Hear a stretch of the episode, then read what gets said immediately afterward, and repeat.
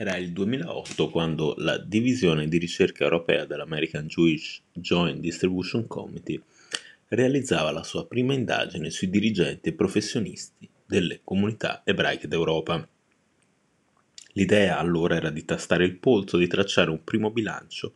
a vent'anni da un evento storico come la caduta del comunismo. Da quel momento ad oggi l'Europa ebraica si attesta, sembra aver raggiunto una fase con più comunanze per aree geografiche che differenze. A sua volta però si sarebbero imposte all'attenzione nuove e vecchie sfide, anche piuttosto complesse, con le quali appare ineludibile un confronto. È quanto si ricava leggendo la quinta indagine da poco conclusa realizzata nel 2021 con il contributo di vari professionisti ed esperti per quanto riguarda l'Italia,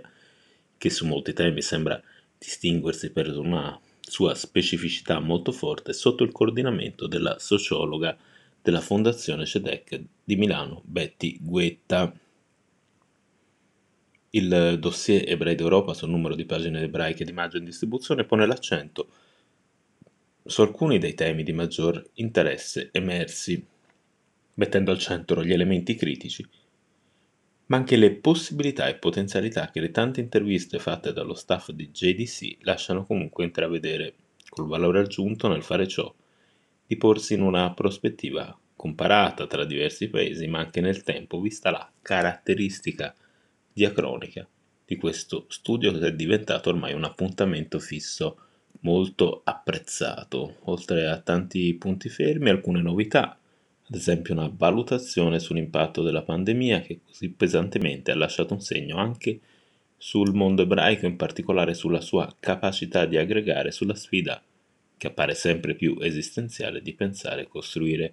futuro, perdita di vite umane, lockdown, distanziamento sociale, tumulti economici, risultati dell'indagine, riflettono queste tendenze in pieno. A suscitare allarme sono soprattutto due fattori, e cioè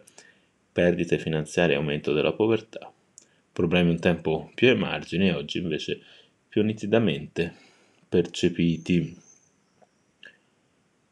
Fa notare JDC che la pandemia sembrerebbe aver innescato un diffuso timore circa la capacità delle comunità di generare impegno e partecipazione. Non è pertanto un caso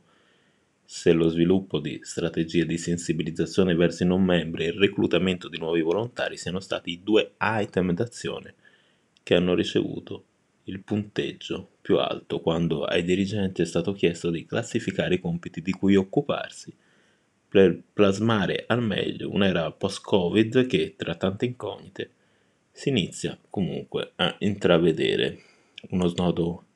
decisivo anche per i destini dell'Europa ebraica.